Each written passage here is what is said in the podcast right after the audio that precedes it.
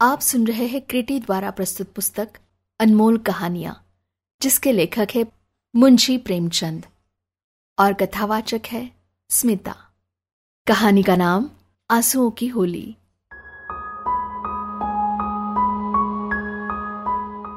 नामों की बिगाड़ने की प्रथा न जाने कब चली और कहाँ शुरू हुई।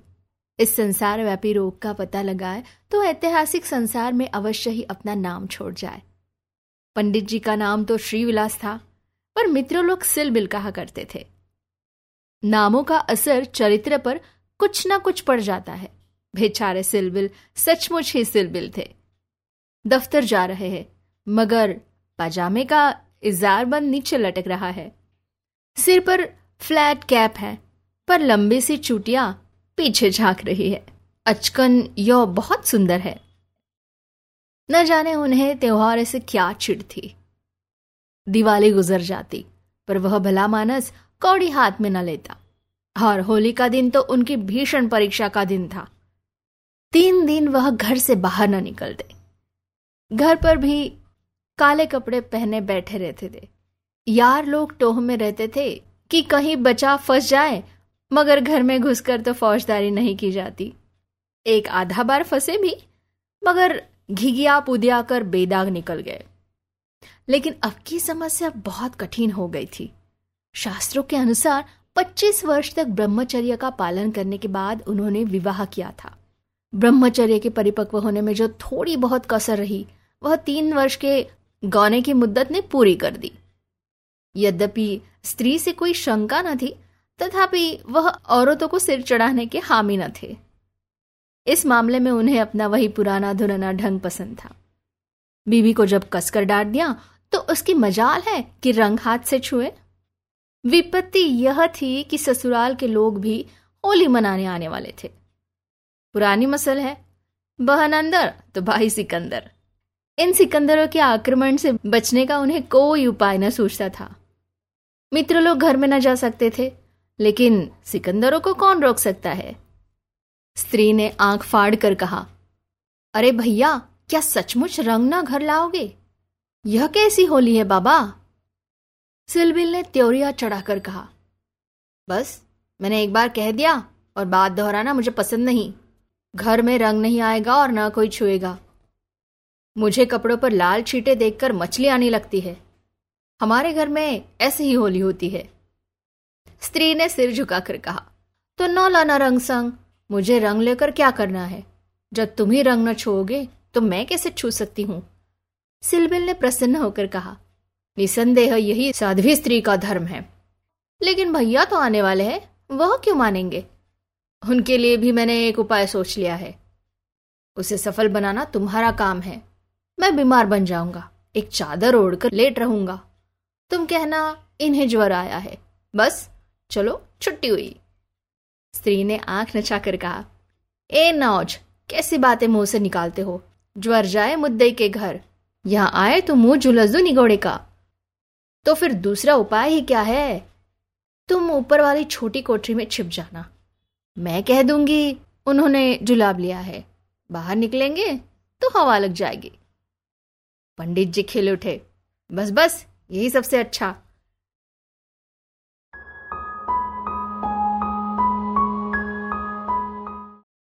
तेरह सौ नवासी। होली का दिन है। बाहर हाहाकार मचा हुआ है। पुराने जमाने में अबीर और गुलाल के सिवा और कोई रंग न खेला जाता था। अब नीले, हरे, काले सभी रंगों का मेल हो गया है और इस संगठन से बचना आदमी के लिए तो संभव नहीं। सिलबिल के दोनों साले मोहल्ले भर के मर्दों, औरतों, बच्चों और बूढ़ों का निशाना बने हुए थे। बाहर के दीवान खाने के फर्श दीवारें, यहाँ तक किस तस्वीरें भी रंग उठी थी। घर में भी यही हाल था। मोहल्ले की ननंदे भला कब मानने लगी थी? पर नाला तक रंगीन हो गया था। बड़े साले ने पूछा, क्यों री चंपा? क्या सचमुच उनकी तबीयत अच्छी नहीं? खाना खाने भी न आए? चंपा ने सिर झुकाकर कहा हाँ भैया, रात ही से पेट में कुछ दर्द होने लगा। डॉक्टर ने हवा में निकलने को मना कर दिया है। जरा देर बाद छोटे साले ने कहा, क्यों जी जी क्या भाई साहब नीचे नहीं आएँगे? ऐसे भी क्या बीमारी है? कहो तो ऊपर जाकर देखा हूँ। चंपा ने उसका हाथ पकड़कर कहा, नहीं नहीं, ऊपर मत जाइयो, वह रंग वंग न खेलेंगे। डॉक्टर ने हवा में निकलने को मना कर दिया है। दोनों भाई हाथ मलकर रह गए। सहसा छोटे भाई को एक बात सूझी, जीजाजी के कपड़ों के साथ क्यों ना होली खेले? वे तो बीमार नहीं है। बड़े भाई के मन में यह बात बैठ गई। बहन बेचारी अब क्या करती? सिकंदरों ने कुजिया उसके हाथ से ली और सिलबिल के सारे कपड़े निकाल निकाल कर रंग डाले। रुमाल तक ना छोड़ा।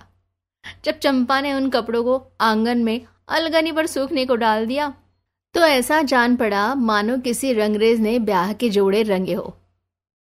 सिरबिल ऊपर बैठे बैठे यह तमाशा देख रहे थे, पर जबान ना खोलते थे। छाती पर सांप सा लौट रहा था। सारे कपड़े खराब हो गए। दफ्तर जाने को भी कुछ ना बचा। इन दुष्टों को मेरे कपड़ों से न जाने क्या बैर था। घर में नाना प्रकार के स्वादिष्ट व्यंजन बन रहे थे। मोहल्ले की एक ब्राह्मणी के साथ चंपा भी जुटी हुई थी। दोनों भाई और कई अन्य सज्जन आँगन में भोजन करने बैठे। तो बड़े साले ने चंपा से पूछा, कुछ उनके लिए भी खिचड़ी विचड़ी बनाई है?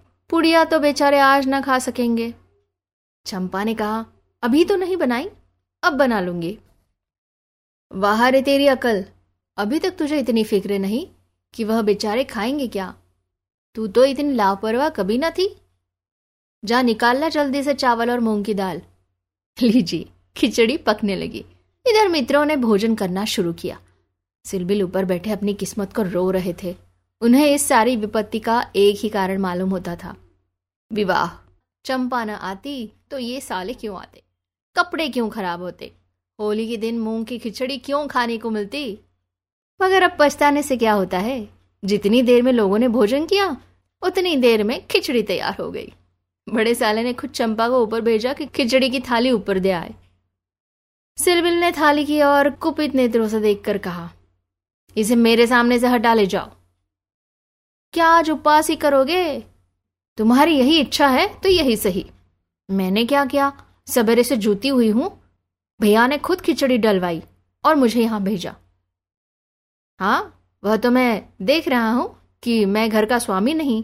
सिकंदरों ने उस पर कब्जा जमा लिया है। मगर मैं यह नहीं मान सकता कि तुम चाहती तो और लोगों के पहले ही मेरे पास थाली न पहुँच जाती। मैं इसे पतिव्रत धर्म के विरुद्ध समझता हूँ। और क्या कहूँ? तुम तो देख रहे थे कि दोनों जने मेरे सिर पर सवार थे। अच्छी दिल लगी है कि और लोग तो समोसे और खस्ते उड़ाए और मुझे मूंग की खिचड़ी दी जाए। वाह रे नसीब। तुम इसे दो चार कौर खा लो। मुझे जो ही अवसर मिलेगा, दूसरी थाली लाऊँगी। सारे कपड़े रंगवा डाले, दफ्तर कैसे जाऊँगा? यह दिल लगी मुझे जरा भी नहीं भाती। मैं इसे बदमाशी कहता हूँ। तुमने संदूक की कुंजी क्यों दे दी? क्या मैं इतना पूछ सकता हूँ? ज़बरदस्ती छीन ली। तुमने सुना नहीं, करती क्या? अच्छा जो हुआ, सो हुआ। यह थाली ले जाओ। धर्म समझना तो दूसरी थाली लाना, नहीं तो आज व्रत ही सही। एकाएक पैरों की आहट पाकर सिलबिल ने सामने देखा। तो दोनों साले आ रहे हैं। उन्हें देखते ही बेचारे ने मुँह बना लिया। चादर से शरीर ढक लिया और कराहने लगे। बड़े साले ने कहा, कहिए, कैसी तबीयत है? थोड़ी सी खिचड़ी खा लीजिए. तिलबिल ने मुँह बनाकर कहा, अभी तो कुछ खाने की इच्छा नहीं है। नहीं, उपवास करना तो हानिकारक होगा। खिचड़ी खा लीजिए। बेचारे सिलबिल ने मन में इन दोनों शैतानों को खूब कोसा और विष की भांति खिचड़ी कण के नीचे उतारी। आज होली के दिन खिचड़ी ही भाग्य में लिखी थी। जब तक सारी खिचड़ी समाप्त न हो गई, दोनों वहाँ डटे रहे। मानो जेल के अधिकारी किसी अनशन व्रतधारी कैदी को भोजन करा रहे हो। बेचारे को ठूस ठूस कर खिचड़ी खानी पड़ी। पकवानों के लिए गुंजाइश ही न रही।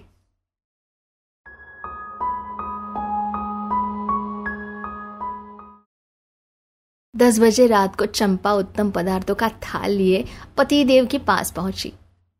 महाशय मन ही मन झुंझला रहे थे। भाइयों के सामने मेरी परवाह कौन करता? न जाने कहाँ से दोनों शैतान फट पड़े। दिन भर उपवास कराया, और अभी तक भोजन का कहीं पता नहीं। बारे चंपा को थाल लाते देखकर कुछ अग्नि शांत हुई। बोले, अब तो बहुत सबेरा है, एक दो घंटे बाद क्यों ना आई? चंपा ने सामने थाली रखकर कहा, तुम तो ना हार ही मानते हो, न जीती। अब आखिर ये दो मेहमान आए हुए हैं इनकी सेवा सत्कार न करूँ तो भी तो काम नहीं चलता। तुम्ही को बुरा लगेगा। कौन रोज आएँगे? ईश्वर न करे कि रोज आए। यहाँ तो एक ही दिन में बधिया बैठ गई। थाल की सुगंधमय तरबतर चीज़ें देखकर सहसा पंडित जी के मुखार विंद पर मुस्कान की लाली दौड़ गई। एक एक चीज़ खाते थे और चंपा को सराहते थे। सच कहता हूँ, चंपा, मैंने ऐसी चीज़ें कभी नहीं खाई थी। हलवाई साला क्या बनाएगा? जी चाहता है कुछ इनाम दू। तुम मुझे बना रहे हो। क्या करूँ? जैसा बनाना आता है बना लाई। नहीं जी, सच कह रहा हूँ, मेरी तो आत्मा तक तृप्त हो गई। आज मुझे ज्ञात हुआ कि भोजन का संबंध उधर से इतना नहीं जितना आत्मा से है। बतलाओ, क्या इनाम दू? जो मांगू, वह दोगे? दूँगा जनेऊ की कसम खाकर कहता हूँ, न दो तो मेरी बात जाए। कहता हूँ, भाई, अब कैसे कहूँ? क्या लिखा पढ़ी कर दूँ? अच्छा तो मांगती हूँ। मुझे अपने साथ होली खेलने दो। पंडित जी का रंग उड़ गया। आँखें फाड़ कर बोले, होली खेलने दू? मैं तो होली खेलता नहीं। कभी नहीं खेला। होली खेलना होता तो घर में चिपकर क्यों बैठता? और के साथ मत खेलो, लेकिन मेरे साथ तो खेलना ही पड़ेगा। यह मेरे नियम के विरुद्ध है। जिस चीज़ को अपने घर में उचित समझो, उसे किस न्याय से घर के बाहर अनुचित समझो, सोचो। चंपा ने सिर नीचा करके कहा, घर में ऐसी कितनी बातें उचित समझते हो? जो घर के बाहर करना अनुचित ही नहीं, पाप भी है। पंडित जी छेपते हुए बोले अच्छा भाई, तुम जीती, मैं हारा। अब मैं तुमसे यही दान माँगता हूँ पहले मेरा पुरस्कार दे दो, पीछे मुझसे दान मांगना। यह कहते हुए चंपा ने लोटे का रंग उठा लिया और पंडित जी को सिर से पाँव तक नहला दिया। जब तक वह उठकर भागे, उसने मुट्ठी भर गुलाल लेकर सारे मुँह में पोत दिया। पंडित जी रोनी सूरत बनाकर बोले, अभी और कसर बाकी हो तो वह भी पूरी कर लो। मैं जानता था कि तुम मेरी आस्तीन का सांप बनोगी। अब और कुछ रंग बाकी नहीं रहा। चंपा ने पति के मुँह की ओर देखा तो उस पर मनोवेदना का गहरा रंग झलक रहा था। पछता कर बोली, क्या तुम सचमुच बुरा मान गए हो? मैं तो समझती थी कि तुम केवल मुझे चिढ़ा रहे हो। श्रीविलास ने कांपते हुए स्वर में कहा, नहीं चंपा। लगा हाँ तुमने मुझे उस कर्तव्य की याद दिला दी, जो मैं अपनी कायरता के कारण भूला बैठा था। वह सामने जो चित्र देख रही हो मेरे परम मित्र मनहर नाथ का है, जो अब संसार में नहीं है। तुमसे क्या कहूँ? कितना सरस, कितना भावुक, कितना साहसी आदमी था। देश की दशा देख देख कर उसका खून जलता था। उन्नीस बीस भी कोई उम्र होती है, पर वह उसी उम्र में अपने जीवन का मार्ग निश्चित कर चुका था। सेवा करने का अवसर पाकर वह इस तरह से उसे पकड़ता था, मानो संपत्ति हो। जन्म का विरागी था। वासना तो उसे छू ही न गई थी। हमारे और साथी सैर सपाटे करते थे, पर उसका मार्ग सबसे अलग था। सत्य के लिए प्राण देने को तैयार, कहीं अन्याय देखा और भवे तन गई। कहीं पत्रों में अत्याचार की खबर देखी और चेहरा तमतमा उठा। ऐसा तो मैंने आदमी ही नहीं देखा। ईश्वर ने अकाल ही बुला लिया, नहीं तो वह मनुष्य में रत्न था। किसी मुसीबत के मारे का उद्धार करने को अपने प्राण हथेली पर लिए फिरता था। स्त्री जाति का इतना आदर और सम्मान कोई क्या करेगा? स्त्री उसके लिए पूजा और भक्ति की वस्तु थी। पाँच वर्ष हुए। यही होली का दिन था। मैं भंग के नशे में चूर, रंग में सिर से पाँव तक नहाया हुआ। उसे गाना सुनने के लिए बुलाने गया। तो देखा कि वह कपड़े पहने कहीं जाने को तैयार है। पूछा, कहाँ जा रहे हो? उसने मेरा हाथ पकड़कर कहा, तुम अच्छे वक्त पर आ गए, नहीं तो मुझे जाना पड़ता। एक अनाथ बुढ़िया मर गई है, कोई उसे कंधा देने वाला नहीं मिलता। कोई किसी मित्र से मिलने गया हुआ है, कोई नशे में चूर पड़ा हुआ है, कोई मित्र की दावत कर रहा है, कोई महफिल सजाए बैठा है, कोई लाश को उठाने वाला नहीं। ब्राह्मण, क्षत्रिय, उस चमारिन की लाश कैसे छुएँगे? उनका तो धर्म भ्रष्ट होता है। कोई तैयार नहीं होता। बड़ी मुश्किल से दो कहार मिले हैं। एक मैं हूँ, चौथे आदमी की कमी थी। सो ईश्वर ने तुम्हें भेज दिया। चलो चले। हाय, अगर मैं जानता कि यह प्यारे मनहर का आदेश है तो आज मेरी आत्मा को इतनी ग्लानी ना होती। मेरे घर कई मित्र आए हुए थे। गाना हो रहा था। उस वक्त लाश उठाकर नदी जाना मुझे अप्रिय लगा। बोला, इस वक्त भाई मैं नहीं जा सकूँगा। घर पर मेहमान बैठे हुए हैं। मैं तुम्हें बुलाने आया था। मनहर ने मेरी और तिरस्कार के नेत्रों से देखकर कहा, अच्छी बात है, तुम जाओ। मैं और कोई साथी खोज लूँगा, मगर तुमसे मुझे ऐसी आशा नहीं थी। तुमने भी वही कहा, जो तुमसे पहले औरों ने कहा था। कोई नई बात नहीं थी। अगर हम लोग अपने कर्तव्य को भूल ना गए होते तो आज यह दशा ही क्यों होती? ऐसी होली को धिक्कार है। त्योहार, तमाशा देखने अच्छी अच्छी चीज़ें खाने और अच्छे अच्छे कपड़े पहनने का नाम नहीं है। यह व्रत है, तप है। अपने भाइयों से प्रेम और सहानुभूति करना ही त्योहार का खास मतलब है। और कपड़े लाल करने के पहले खून को लाल कर लो। सफ़ेद खून पर यह लाली शोभा नहीं देती। यह कहकर वह चला गया। मुझे उस वक्त यह फटकारे बहुत बुरी मालूम हुई। अगर मुझमें वह सेवा भाव न था तो उसे मुझे यह धिकारने का कोई अधिकार नहीं था। घर चला गया, पर वे बातें बराबर मेरे कानों में गूंजती रही। होली का सारा मज़ा बिगड़ गया। एक महीने तक हम दोनों की मुलाकात न हुई। कॉलेज इम्तिहान की तैयारी के लिए बंद हो गया था, इसलिए कॉलेज में भी भेंट न होती थी। मुझे कुछ खबर नहीं, वह कब और कैसे बीमार पड़ा। कब अपने घर गया, सहसा एक दिन मुझे उसका एक मित्र मिला। हाय, उस पत्र को पढ़कर आज भी छाती फटने लगती है। श्रीविलास एक क्षण तक गला रुक जाने के कारण बोल न सके। फिर बोले, किसी दिन तुम्हें फिर दिखाऊँगा। लिखा था, मुझसे आखिरी बार मिल जा। अब शायद इस जीवन में भेंट ना हो। खत मेरे हाथ से छूट कर गिर पड़ा। उसका घर मेरठ के ज़िले में था। दूसरी गाड़ी जाने में आधा घंटे की कसर थी। तुरंत चल पड़ा, मगर उसके दर्शन न बदे थे। मेरे पहुँचने के पहले ही वह सिधार चुका था। चंपा, उसके बाद मैंने होली नहीं खेली। होली ही नहीं, और सभी त्योहार छोड़ दिए। ईश्वर ने शायद मुझे क्रिया की शक्ति नहीं दी। अब बहुत चाहता हूँ कि कोई मुझसे सेवा का काम ले। खुद आगे नहीं बढ़ सकता, लेकिन पीछे चलने को तैयार हूँ। पर मुझसे कोई काम लेने वाला भी नहीं। लेकिन आज वह रंग डालकर तुमने मुझे उस धिक्कार की याद दिला दी। ईश्वर मुझे ऐसी शक्ति दे कि मैं मन में ही नहीं, कर्म में भी मनहरन बनू।